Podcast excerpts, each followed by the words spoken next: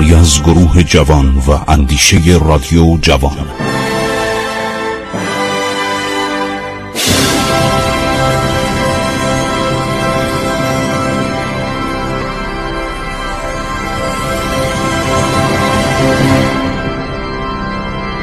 بسم الله الرحمن الرحیم. به نام خداوند بخشاینده مهربان. خسرو معتزد با شما شنوندگان عزیز رادیو جوان در برنامه عبور از تاریخ صحبت می‌کنه. خب بزرگان جمع شدن و گفتن که اعلام جهاد باد بدیم و خود خاقانم بدش نمیومد یه جنگی بشه چون شنیده روسیه اوزاش به هم خورده. روسیه چرا اوضاش به هم خورده؟ گفتم براتون. برای اینکه الکساندر اول مرده بود الکساندر پاولویچ و پسرش کنستانتین با برادرش نیکولا اختلاف داشت. بالاخره کنستانتین به وسادت مادر این شاهزاده ها کنارگیری کرد ولی افسران ارتش و آزادی خواهان دکاپریستا بهشون میگن دکاپریستا یعنی کسانی که در ماه دسامبر شورش کردن 1825 اینا نیکولا دستور اینا رو با توپخانه کشتن. با توپخانه اینا رو تارمار کردن. اوضاع روسیه به هم خورده بود. ارتش دو دسته شده بود. یه از افسران آزادیخواه رو تبعید کردن به سیبری. اینا همه در داستانها در کتابها در تواریخ هستش. حالا اوضاع روسیه به هم خورده. عباس میرزام بدش نمیاد چون خیلی دلش سوخته بود که پانزده ولایت ایران جدا شده. همیشه هم گریه می‌کرد افسوس می‌خورد. اصلا دچار بیماری سل شد کم کم از غصه و دقمرگ بهش دقمرگ شدن. یعنی آدم یه موضوع می‌بینه یک اوضاعی می‌بینه نمی‌تونه اظهار نظر کنه. نمی‌تونه واکنش نشون بده. دقمرگ میشه. از شود که در این موقع پراتور یک نفر رو فرستاد به نام پرنس منچیکوف امپراتور روس هم این جوانی که اومده 20 ساله بوده. یک پرنسی را فرستاده به ایران پرنس منچیکوف. بعد این پرنس منچیکوف از بزرگان دولت روسیه بود و این اومد ایران. هدایای خیلی زیادی برای فتحعلیشاه آورد. بعد اذن آمدن او را به اردوی همایون مرحمت فرمودن منچیکوف وارد سلطانیه میشه بعد ناراحت میشه می‌بینه همه دارن جمع میشن که ما بجنگیم. حمله کنیم به خاک روسیه. هر شود که این داگوی دولت شاهی یعنی جهانگیر میرزا از نایب السلطنه مرحوم یعنی پدرش پدر همین شاهزاده شنید که سفیر مزبور متحد شده مملکت تالش و مغان تا کنار سالیان و قزل آقاج رو به ایران برگردونه. گفت شما جنگ نکنید. جنگ با ما زیاد به نفع شما نیستش و ما الان اوضاع کشور ما به هم خورده. شما کشور همسایه هستید. ما با هم پیمان صلح بستیم. بنابراین ما می توانیم قول بدیم که تالش و مغان تا کنار سالیان و قزل آقاج رو شاید به شما برگردوندیم. هدایای زیادی میاره ولی به حضور پادشاه نمی‌رسه.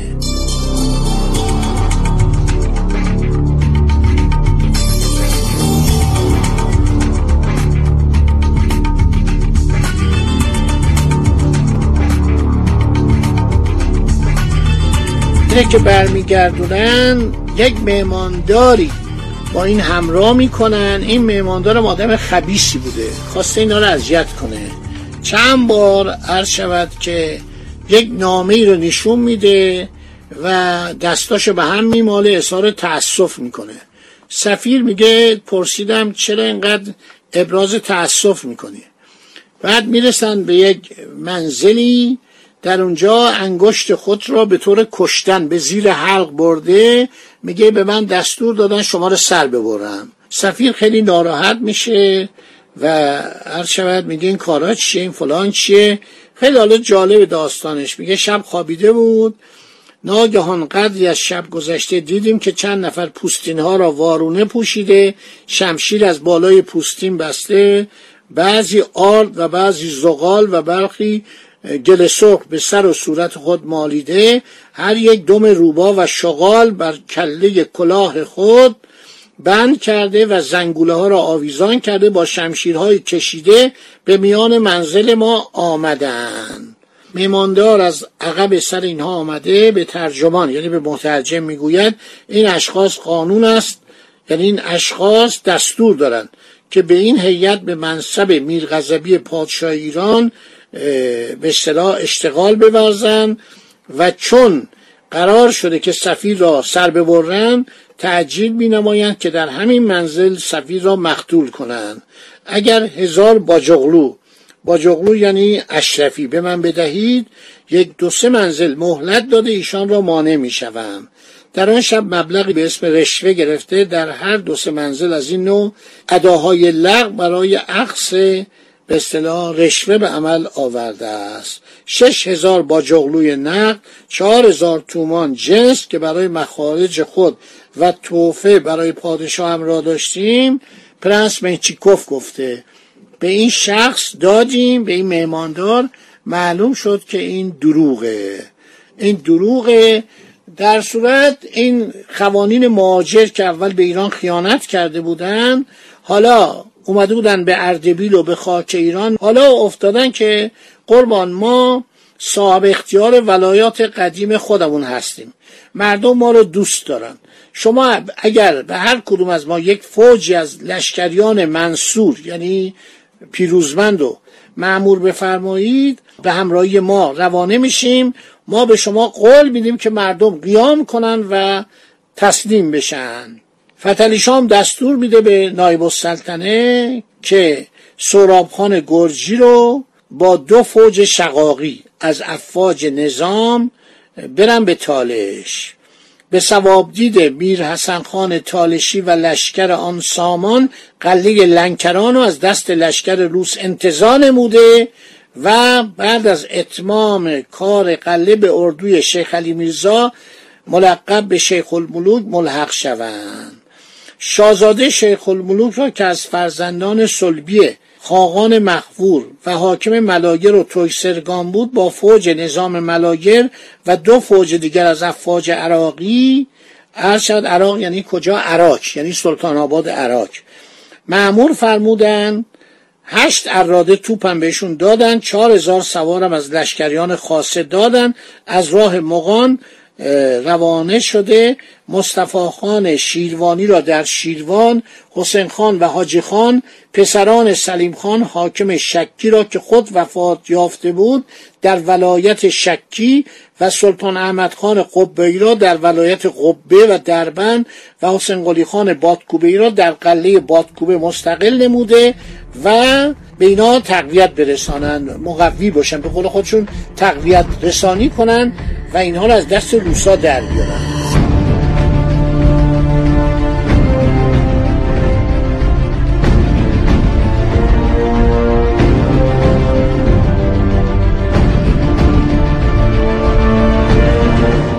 خیلی خوب.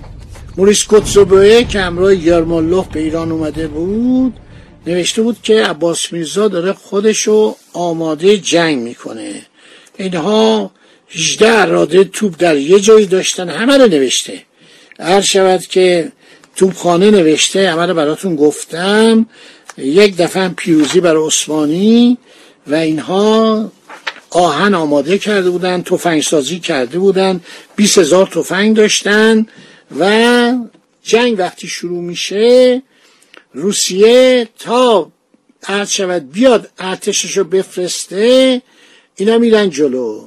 دولت انگلستان هم که از ازدیاد نفوذ روسیه در ایران نگران بود میکوشید دولت روسیه را با جنگ خسته کننده در سرحدات شمال غربی ایران مشغول بکنه تا انگلیسی ها بتوانند از فعالیت روسا در شرق ایران که برای دولت هند خطرناک بود دولت هند انگلیس آسوده خاطر بشن. خیلی خوب. هر شود که دولت هم حمایت می‌کرد. از این تشویق مردم به جنگ تا بخواد روسیه حرکت کنه مسلمانان قفقاز شورش می‌کنن و یارمولوف فرمانفرمای قفقاز و فرمانده کل نیروهای روسیه در مناطق متصرفه طوری متحیر و دستپاچه شده بودند که برای آرایش وضعیت دفاعی نیاز به زمان یافتند به همین علت چندی بعد تزار اینا رو برکنار می‌کنه. تمام افسران یرمولوف خودشو فرماندهان رئیس ستادشو برکنار می‌کنه خلع درجه می‌کنه. یک سرداری به نام سلشکر ژان پاسکوویچ. من عکسشو در کتاب نیروی دریایی تاریخ نیروی در ایران عکس واقعیشو نقاشیشو که از مسکو برای من فرستاده بودن یکی از دانشجویان عزیز ایرانی اینو چاپ کردم. خب خان تالش که قبلا خیلی نوکر روسا بود حالا وقتی فهمید همسرش به اسارت دولت روسیه در اومده اولین کسی بود که به سپاهیان روسیه حمله ور شد. سپس طی حمله به لنکران روسا اون بندر ایرانی سابق رو که الان هم مال جمهوری آذربایجان باکوه تخلیه کردن. نیروهای منظم و غیر منظم ایرانی در شهرهای قفقاز با استقبال شدید مسلمانان که خود را ایرانی می‌دانستند مواجه شدند. یک هنگ کامل روسی در نایه شوشی به اسارت ایران درآمد. در ارتش روسیه با سربازان تابین یعنی رعیتا موژیکا با خشونت و ستمگری رفتار می‌شد. بسیاری از سپاهیان روسی ترجیح می‌دادن مخصوصا اونایی که لهستانی بودن فلاندی بودن استونی بودن لتونی بودن. اینا مال این مستعمراتی بودن که ارتش روسیه اینا رو به خدمت سربازی فرستاده بود. همینطور مسلمانان قفقاز به ارتش ایران پیوستند عباس میرزا در قشون خود را به روی کارشناسان خارجی گشوده بود. چند افسر فرانسوی لهستانی و روسی پناهنده به ایران همچنان در قشون او خدمت می‌کردند. همچنان شور و هیجان و جلادت و رشادت خودش هم عباس میرزا حفظ کرده بود. قشون ایران در اولین مراحل پیشروی از کمک های اسکندر میرزا الکسان نوه هرکلیوس مصطفی خان گرجی محمد حسین خان شکی برخوردار بود. آنان مردم نوایی تحت اشغال روسا را به قیام واداشتند. میر خان رئیس توالش سر به شورش برداشت. علا رقم پسرموی خود میر عباس خان که هوادار روسا بود او را به تسلیم لنکران واداشت. شش اراده توپ و مقداری اسلحه و مهمات به دست ایرانیان افتاد. شورشیان قرباق دویست از روسا را کشته هفتصد و پنجاه تن را به اسارت گرفتند. در خنزیرک روسها شکست خورده تسلیم اسماعیل میرزا شاهزاده قاجار برادر عباس میرزا شدند. سردار ایروان گگجه و بالقرو رو به تصرف درآورد. نیروهای کلنل رویت ژنرال سواره زادمیزوف و ژنرال مددوف در تفلیس و گنجه دچار حمله ایرانیا و شورش مسلمانان هوادار ایران شدند. مردم شهر گنجه به طرفداری ایران قیام کرده بیشتر سپاهیان روس را به قتل رساندند. یک حاکم نظامی ایران فرماندار نظامی گنجه شد. چند برادر عباس میرزا نیز با سپاهیان خود به امداد او آمدند. به زودی جزیره سالیان شهر شروان به تصرف ایرانیان و مسلمانان هوادار ایران درآمد. ایالات مسلمان نشین قفقاز و حتی کوهنشینان داغستان به صحرا آمده نیروهای روسی را مورد تعقیب و جنگهای چریکی ایزایی قرار دادند. حالا تا همینجا رو داشته باشید شر موفقیت های اولیه سرداران عباس میرزا و خودشه. انشالله در برنامه بعد باقی ماجرا میگه. متاسفانه فرجامش تلخه. باقیشو براتون خواهم گفت. خدا نگهدارشون.